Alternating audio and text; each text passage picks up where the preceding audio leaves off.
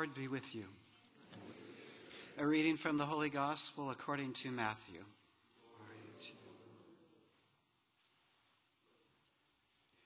Jesus came from Galilee to John at the Jordan to be baptized by him. John tried to prevent him, saying, I need to be baptized by you, and yet you are coming to me. Jesus said to him in reply, Allow it now, for thus it is fitting for us to fulfill all righteousness. Then he allowed him. After Jesus was baptized, he came up from the water, and behold, the heavens were opened for him, and he saw the Spirit of God descending like a dove and coming upon him. And a voice came from the heavens saying, This is my beloved Son, with whom I am well pleased. The Gospel of the Lord. Praise to you, Lord Jesus Christ.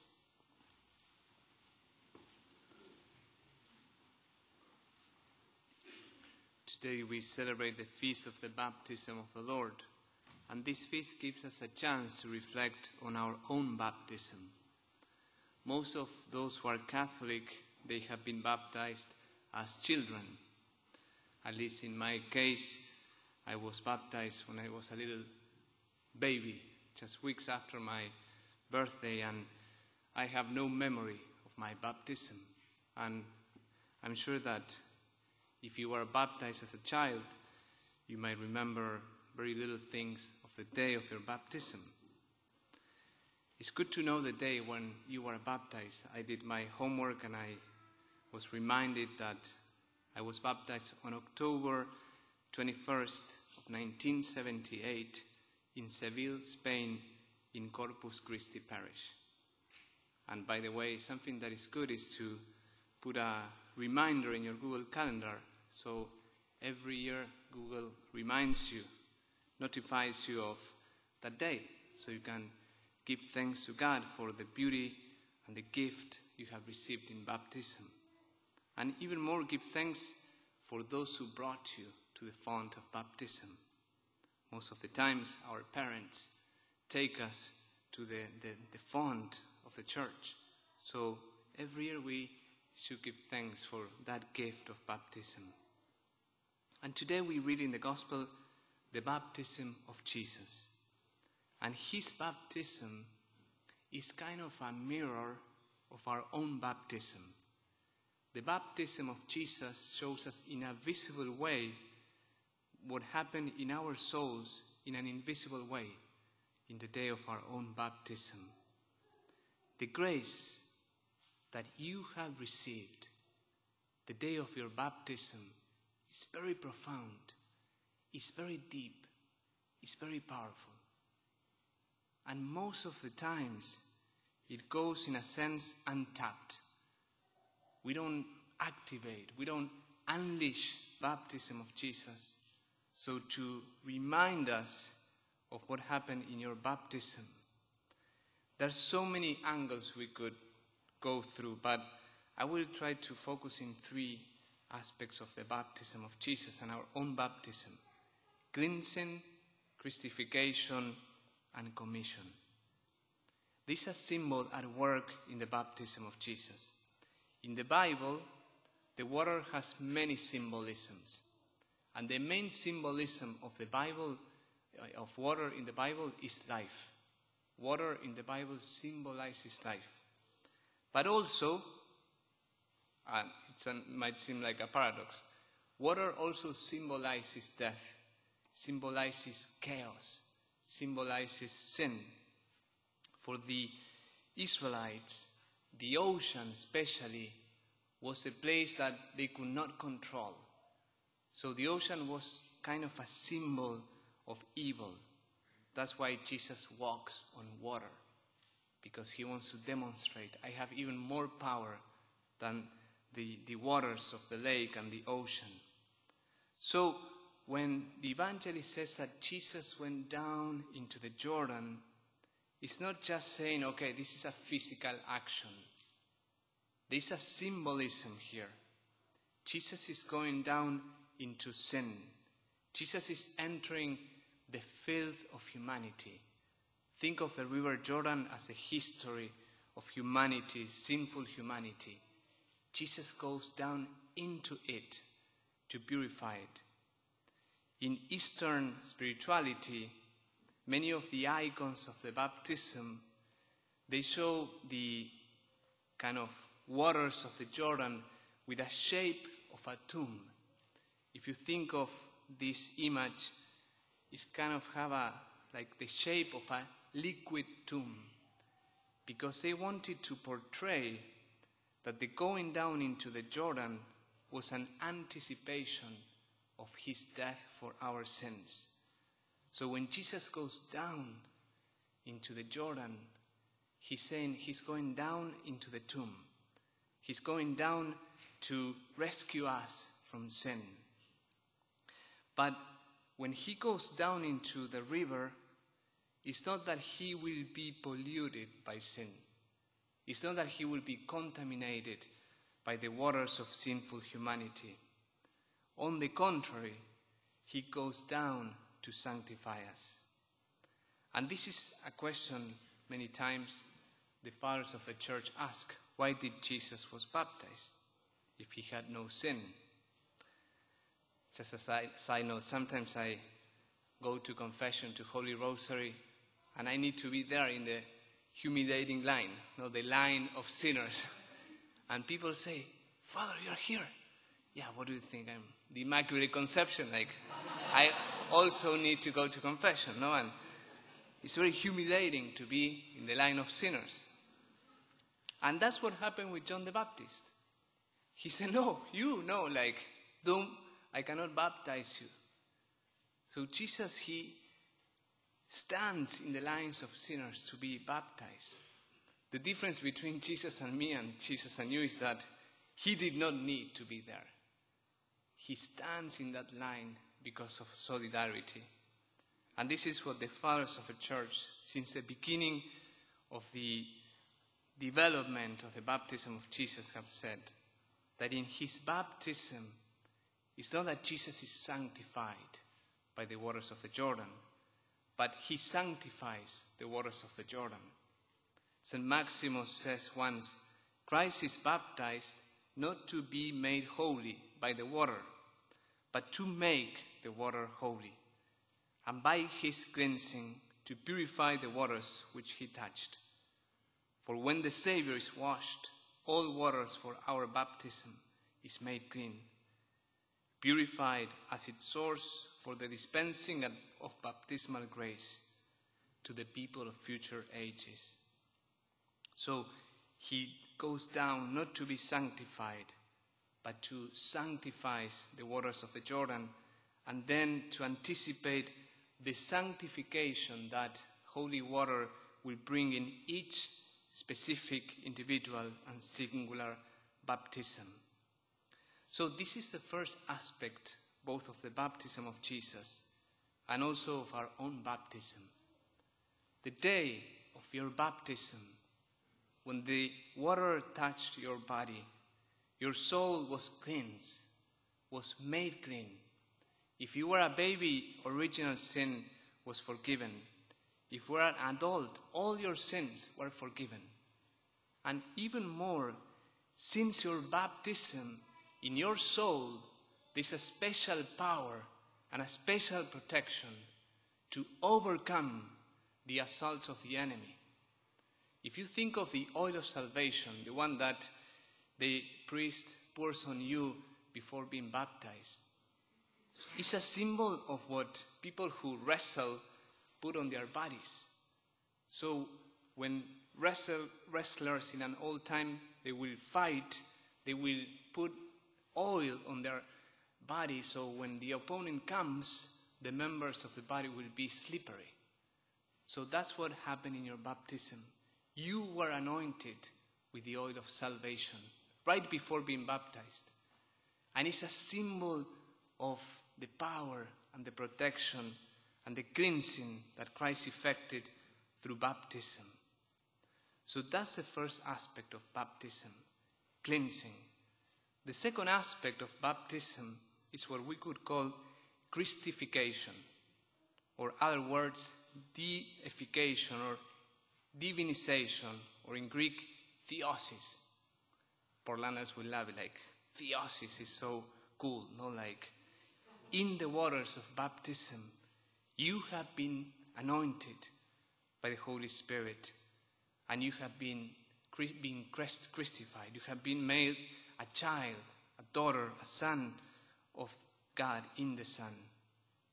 When Jesus is baptized, the heavens were open, the Holy Spirit descended upon him, and the Father spoke, revealing the identity of the Son. This is my beloved Son, with whom I am well pleased. It's a beautiful line of the gospel to memorize. This is my beloved Son, with whom I am well pleased. I always wonder what did Jesus feel the day of his baptism? How was his heart? So full of love experiencing that companionship of the Father, experiencing deep in his being that he was the beloved Son, that his life was pleasing to the Father. How beautiful, how liberating, how powerful that baptism might have been. Do you know when in spiritual life you have kind of a powerful moment of God? and you experience that God is real, that the heavens are open and all doubts are gone, and you experience fire in your heart, well, multiply that by three millions percent. That was the baptism of Jesus. But in a mysterious way, that happened in our own baptism. The day the priest poured water on you and he said the words, I baptize you in the name of the Father and of the Son and of the Holy Spirit three times. Something happened in your soul, in your inner being, in the core of your being. You became a temple of the Holy Spirit. You became a living tabernacle of the glory of God. You were anointed by the Holy Spirit. The word Christian comes from Christos, and Christos means, means anointed. If you're a Christian, Catholic or, or non Catholic, whatever denomination of Christian you are, you are Christos. You are anointed. The Holy Spirit, in the day of your baptism, sealed you with the love of God.